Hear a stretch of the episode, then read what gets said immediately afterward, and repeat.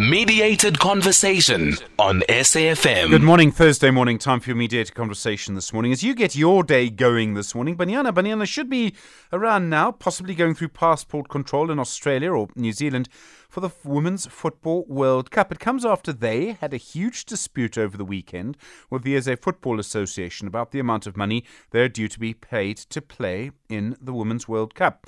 One of the reasons this has received so much public attention is because women's sport now has a much higher profile, I think, than it's ever had. We've seen women's football, women's cricket, generally speaking, sport played by women getting a lot more TV attention, and that means it gets a lot more money. Perhaps the best example of this is still to come this year when the Netball World Cup will be held in Cape Town. So then, how and why is women's sport getting a higher profile? Is it getting the same amount of revenue? Will it ever be treated equally to me- the way that men's sport is. First, this morning, you'll hear from Kelvin Watt, Managing Director for Africa, Asia Pacific, and Middle East at Nielsen Sports. We'll talk about the money. Then, from Netball South Africa, their chief executive, Blanche de la Guerre, about the struggles that they have. Khabo Zitha is a former Banyana Banyana captain. We'll ask her about the support given to women's teams and how important this event in uh, Australia and New Zealand is and then growing the grassroots, getting girls into sport and making them, helping them to stay in sport, encouraging them to stay in sport. Kas Naidoo, you know her, of course, a cricket commentator, founder of G Sport for Girls. We start then with Kelvin Watt from Nielsen Sports. Kelvin, good morning. Morning. It seems to me the real increase in the profile given to women's sport probably started, what, maybe five years ago? But they've been women's national cricket teams for over 50 years. When would you say this change really started? I think you're probably right. It's it's probably really seen the change in the sort of last five to ten years that we started to see some some sort of recognised change uh, across the board. Um, so it's it, yeah, it's, it's relatively recent, as you say. In, in certain sports, obviously very different. You know, tennis, for example, has always stood out um, quite differently to to the rest. Um, and you see sort of things in, in things, you know, like the recent Comrades Marathon. Comrades, I think, you know, had equal prize money and equal treatment of its of its women athletes going back decades now. So you know, we, there's been pockets of of, of difference, um, but largely in the last five to ten years, you're correct. Uh, tennis is the standout example. Uh, why is tennis so different? Why has women's tennis received so much more attention? And is there a sort of a TV aspect to this? Yes, uh, well, uh, you know, I think at, at, the outset it's really about the WTA and Billie Jean King and, and and and a group of women, you know, many many years ago who stood up and, and created a WTA that stood separate to the to the Men's Tennis Association and, and put together a product. I think I think the one thing that really for me is lacking in women's sport is the product, um, and I think that's what the WTA did so successfully many years ago, and probably women's golf did that as well. Is really put a product on the table that week in and week out there was organized, structured product that was being put out there. You know, rugby's had the Currie Cup for 130 odd years, for example. Cricket similarly, and various things like that. And I think that's the one thing that is still, in large respect, lacking in, in organized women's sport to really professionalize it. Is is a you know product, whether that be in the shape of a league or or what that product is, and obviously because it's that product that allows you quite rightly to generate television revenues. It's organized, you know when it's taking place, um, but also match day revenues. I think the one area that women's sport really lacks is, is those match day revenues of tickets and, and all those other sales, sweet sales, all the other things that really generate revenue. Sport sport cannot only be financed on broadcast rights and broad, by, by broadcast and sponsorship. It needs those match day revenues to truly be sustainable. Um, as a product, is women's sport now getting a lot more money than it used to get. I mean, I'm not quite sure what changed five years ago. I mean, maybe just as a society we we sort of understood the injustice of it, but it's something seems to have changed that suddenly led to the growth of the commercialization of this. I think a lot of it is because we, you know, in, in certain sports have done a very good job of actually putting product together. Uh, you know, I think there's a realization as well that of, of the entertainment factor and and the difference. You know, women's sport brings a very different set of elements into play often. Um, you know, so I think it's a combination of of all of those things really. I don't think there's one single thing that you can put it down to. Um, you know, maybe from a sponsor perspective, there's, there's there's been a lot more research done in that respect to show, for example, that you know sponsors of women's sport actually get a higher sort of propensity to purchase. You know, I think it's up three four percent on on sort of men's sponsorship, for example. I don't know what that means basically that, that people who see you sponsoring women's sport are 3% more inclined to buy your product than they would, you know, if you're sponsoring oh, right. men's sport, for example. Yeah. Okay, very interesting. Um, do you think there'll ever be a time when they, when men's sport and women's sport generates equal revenue, will have the same amount, same number of people watching, or do you think that that's maybe never going to happen, or at least very far off? I think it'll happen in pockets and in certain sports and in certain things. You know, for example, um, you know, like women's tennis, for example. You know, during a, during the reign of of um, you know, someone like Serena did an unbelievable job in Serena Williams in, in driving that. Um, you know, so I think it'll often be driven by the athletes themselves, those standout athletes in those particular areas. Um, and you'll see it in certain sports.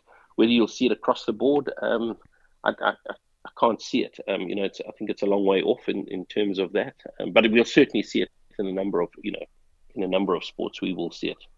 Is personalities important? I mean, in the United States, there was a moment in the, there was a, a, moment in a in the final of a women's football World Cup when one of their players took her shirt off. She had a training bra underneath, but that was a big moment for various reasons. Um, there's been other moments. I mean, if you, for example, had a kind of Serena Williams figure in a women's golf, that kind of thing, that kind of person. Absolutely, you know, I mean, it's just you know, it's no different to football. You know, the the Messi Ronaldo era has, has been extraordinary for the game of football. Um, and I think it's the same in, in everything. You know, I think we we've been through a golden generation in cricket in South Africa. You know, I mean, the type of talent that we've seen in, in the women's national cricket team in the last ten years. You know, I it, it's hard to see it being replicated. We've really had a, a golden generation of players, and I think that's been a a big factor in the growth of cricket in South Africa is this this extraordinary talent that's been that's been playing in that team, and you know some of that talent has started to retire now, and it's whether or not we can replace that with with the same quality players, characters um, that that we've seen. Kelvin Watt, thank you. Managing Director for Africa, Asia Pacific and Middle East at Nielsen Sports. Really appreciate the time. With SFM, your mediated conversation on the growing commercialization of women's sports continues. Blanche de la Guerre is the CEO of Netball South Africa. Of course, they're hosting the World Cup here soon. Blanche, good morning. Good morning. Um, we've suddenly seen netball growing in prominence. Is that just because we're hosting the World Cup, or is there real growth in revenue, in attention, in profile, in numbers? Yes, it's not only because of um, the Netball World Cup coming. I we had a plan, um, started with a plan back in 2012, um, 13, with the then Minister of Sport, Fikile Mbalula, and um, we went out of the country to go and do some fact finding mission, you know, to see how we can change our sport um, to be um, professional. And we came back and we realized we're not ready yet. Um, and uh, we started with the with a, a, a, netball league with a previous sponsor at the time. And then um, lately we have the Telkom Netball League. That's where everything starts. Basically, um, where you could where you could um, test um, your quality, your amount of players, your activities in the districts. And when the new, when the president, uh, current president, started in 2016, she actually told us, "Let us take netball back to the people," which directly means start the competitions because some communities just does not have that um, finances to to run a a competition, a league, their regular leagues, their competition on Saturdays or in the week. So what we did is we went out and found a sponsor for that, which is the Twiza um, Netball Championships in the districts. And that is where you start to grow. Firstly, you have to have the players, you have to have the interest. The the most concerning um, of it all was how to engage the public to come and watch the netball, to come and support the netball. If you look at England, New Zealand, and and Australia, Australia and New Zealand are small countries, um, population-wise. They make the money, they generate their income through ticket sales, like rugby and all of those other sports. So we we also started to to um, go out and, and promote netball and um, get people interested because if you look at the schools netball, um, since DSTV came in, all the parents coming, the, the interest there is big, families, and that's what we want in netball.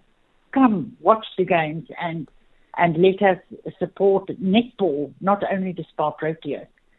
So, but but our biggest um, um, problem at the moment is we don't have our own facility. Once you have your own facility and you can manage your facility, that's all income generators. And you have your competitions regularly, and we travel from province to province. Um, but yes, I can tell you, um, uh, netball is bigger uh, since we started leagues, and the interest are um, quite um, surprising okay. of people watching the netball. So, Blanche, more people playing. Um, I mean, sorry, more people are watching, coming to watch, presumably also watching on TV. Are you finding more girls, schoolgirl, a school age girls, I suppose, what, playing? They're watching. They're watching their idols playing, and they're coming to play too. Yes, definitely, most certainly. Um, we know in some sports, so for example, uh, people have done an analysis on this. If you look at rugby and cricket, it basically depends if you go to one of those schools that produces those players. Is it the same for netball? Is it all about what happens at school, or are there clubs that are doing the same thing? Schools are big feeders of, of players, I would say, into the into the system. Um, but lately, we see with the Telkom League where the provinces sent their best teams. They come from districts which has clubs. So it's with the Twitter, you know, it's all about the competition that you create to to generate more players, not only from schools. Because your your problem uh, with netball players um, after school, if you don't go to a university, what happens to you? And mm. that is where we're trying to get into um, those districts where there are those gems and talented players that would never get the opportunity to be identified if they're not in the mainstream um, universities. And of course, there, are schools that have the um, privilege of um, qualified coaches. And then there are those that even don't have courts, and we are attending to that with the help of Lotto this year and next year. And Blanche, I mean, to take netball to the next level, so the World Cup's a big moment for you, big moment for us. What do we need to do after that? I mean, I, am told in some places, I think New Zealand, for example, netball's really big, you know. The country sort of stops. Not quite the size of rugby in New Zealand, but nothing is. Um, but what would be the next step after this? It's to carry on with our netball.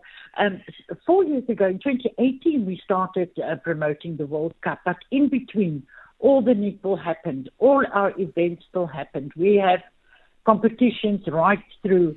And that's the main um, thing with any sport is to keep it active and to keep it in the public's eye. There's, there's beautiful um, efforts all around.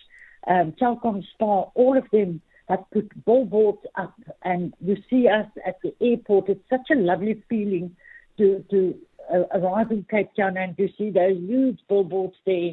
And um, that is what we need to keep on doing, to put it in the face of people. Remember, there's still this uh, perception that that women, you know, is are you really, you know, that good in in a professional sport? You're more of a mother, of a of a, um, a wife. I think that if you if you see one Protea match, your whole mind will change. Um, we have wonderful sponsors. We have new sponsors coming on, not only for World Cup. We have people uh, um, um, who remained with us um, over the years and um, are there since way back, and um, but also new sponsors. But it's not the same money sure. as a male, male sponsor, male sport would get. Blanche, thank you. Blanche de la Guerre is the CEO of Netball South Africa. In a moment, Khabo Zitha, a former top goal scorer for Banyana, and also Kas Naidoo, founder of uh, G Sport for Girls. That's to come. Mediated conversation on SAFM. Good morning. Talking about the commercialization of women's sports on your mediated conversation on SAFM this morning. 11 minutes now to 9. Khabo Zitha is a former top goal scorer for Banyana Banyana. Khabo, good morning. Nice to talk to you. Uh, good morning to the listeners and good morning to you too as well.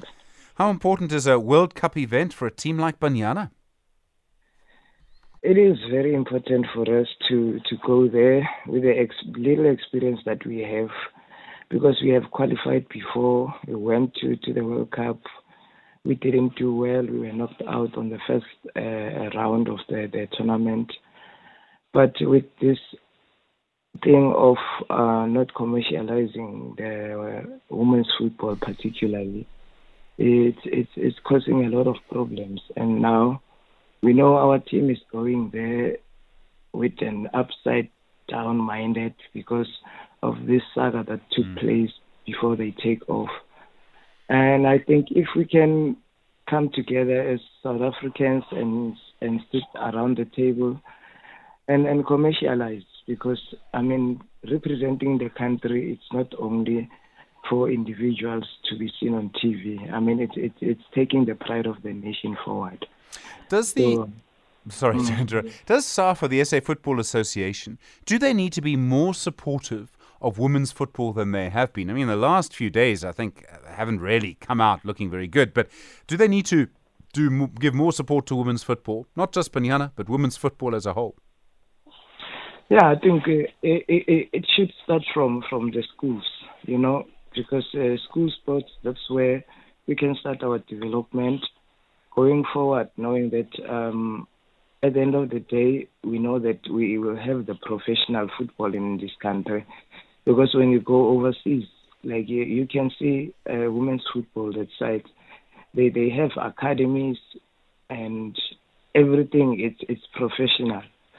So we, we can't be a, a team that is going to, to play abroad uh, in a tournament of that magnitude without having a proper development at home.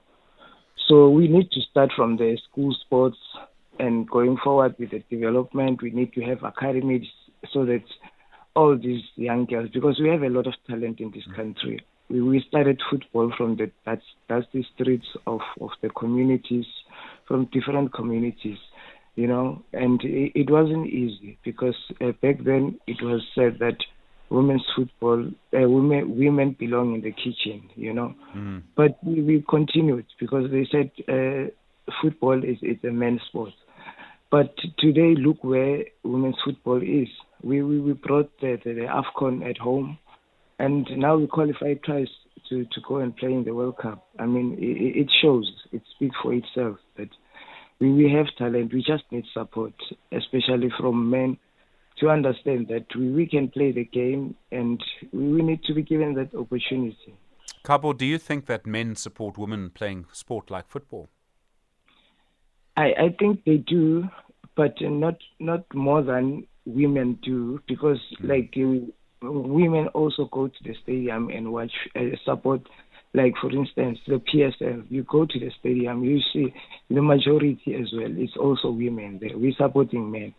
So I think also men need to also support women so that this thing can take off and it only also add as a cherry on top because like when people go to the stadium we know like Kaizer Chiefs if they can have a women's team uh Orlando Pirates also because we can see Sundowns already has and those women we can see them they are treated like professionals you know, I think if uh, most of the team, all the teams that are playing the PSL need to have women's teams so that it can also push SAFA to take women's football seriously.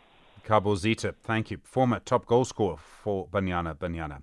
You with SAFM, your media conversation continues. Kas Naidoo is a cricket commentator and founder of G Sport for Girls. It's uh, particularly aimed at encouraging girls to play sport. Kas, it's been a long time. Good morning. Good morning. It has been a long time. Thank you for inviting me. Um, this is probably a, a sexist question, but let me get it out of the way. Do girls want to play sport as much as boys do? To put it another way, does does society socialize boys to play sport more than girls?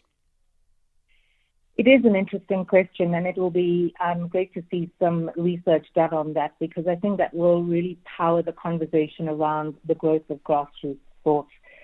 I think an area that really needs to be addressed is how we go about uh, forming a pipeline of development across sporting federations to ensure that what the boys and the men have, that the girls and the women have. And let me break this down for you. When you look at the Cricket South Africa pipeline uh, for boys cricket, it goes from KFC mini cricket right up to the Proteas. And it's a wonderful pipeline. I think other sporting federations have a lot to learn from that. But then if you flip over to the women's side, and yes, there's been advancements, but there are key and glaring gaps that is holding back the development of women's cricket. So yes, it's an issue. And how do we address that? It comes back down to the very conversation you're having today is boosting the commercialization of women's sport. Because in order for grassroots sports to really grow and for girls and boys to have the same opportunities, there has to be deliberate collaboration. One of the things that seems to happen, and I've seen this, um, seen my son playing at primary school level, playing cricket, um, a whole lot of, of different teams, you know, at a very young age, and girls are part of the boys' team, or to put it another way, better, uh, boys and girls are playing together. Something changes when they get to the age of 11 or 12, and I think what also changes is puberty. And what I'm trying to get to is that society um, makes greater demands of uh, girls at that age and how they look than it does of boys? And is that an issue? Does it suddenly become playing sport when you're an eight year old girl is fine? When you're a 12 or 13 year old girl, it suddenly becomes a lot more complex for all sorts of very difficult reasons. These conversations are pertinent and they're currently happening at the moment. We're also seeing advancements uh, in this. Um, uh, especially around puberty and the fact that girls have got to wear white shorts. And now you're finding professional teams changing to navy shorts and black shorts to make sure that um, they can maintain their dignity while they play sport.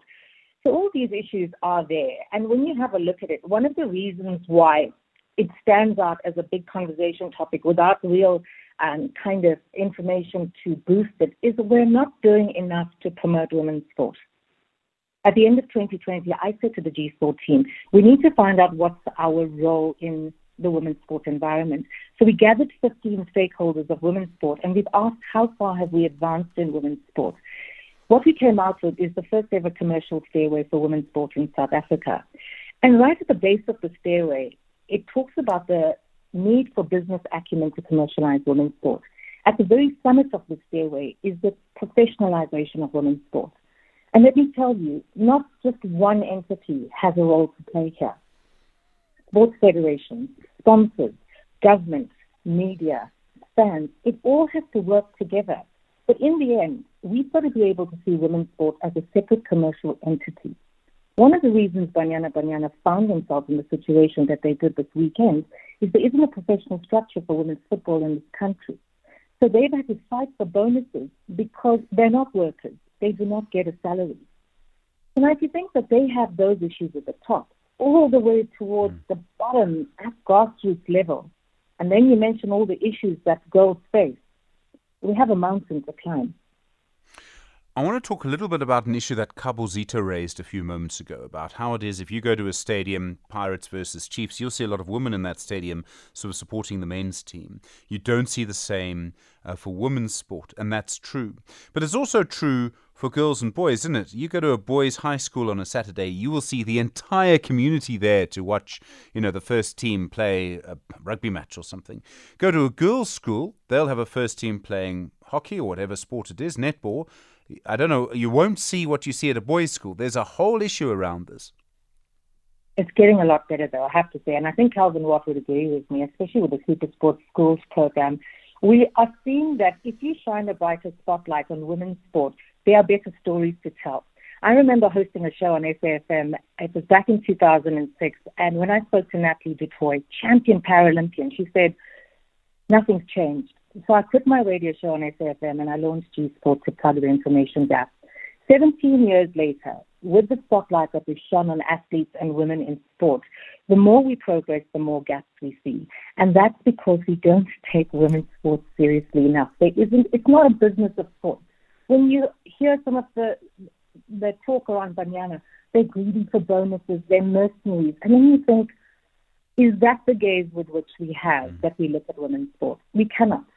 Attitudes have got to change, and we've got to believe that we have our own heroes. Just speaking about women's sport very quickly. The final of the ICC Women's T20 World Cup, the most ticketed women's sport event in South Africa, right?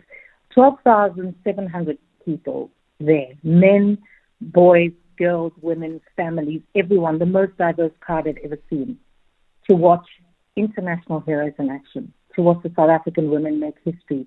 The men have not even reached a World Cup final, but the women did. And guess what was the reason that they actually did that? Ten years ago, professional contracts were handed out to the women's cricketers, and a large number of them play in global leagues around the world.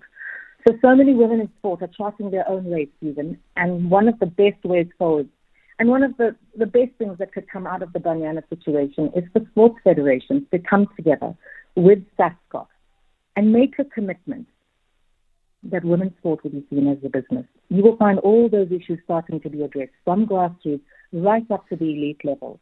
And then we will know that when women start getting paid salaries monthly, we won't be sitting outside hotels fighting for bonuses. We'll be sitting in boardrooms negotiating.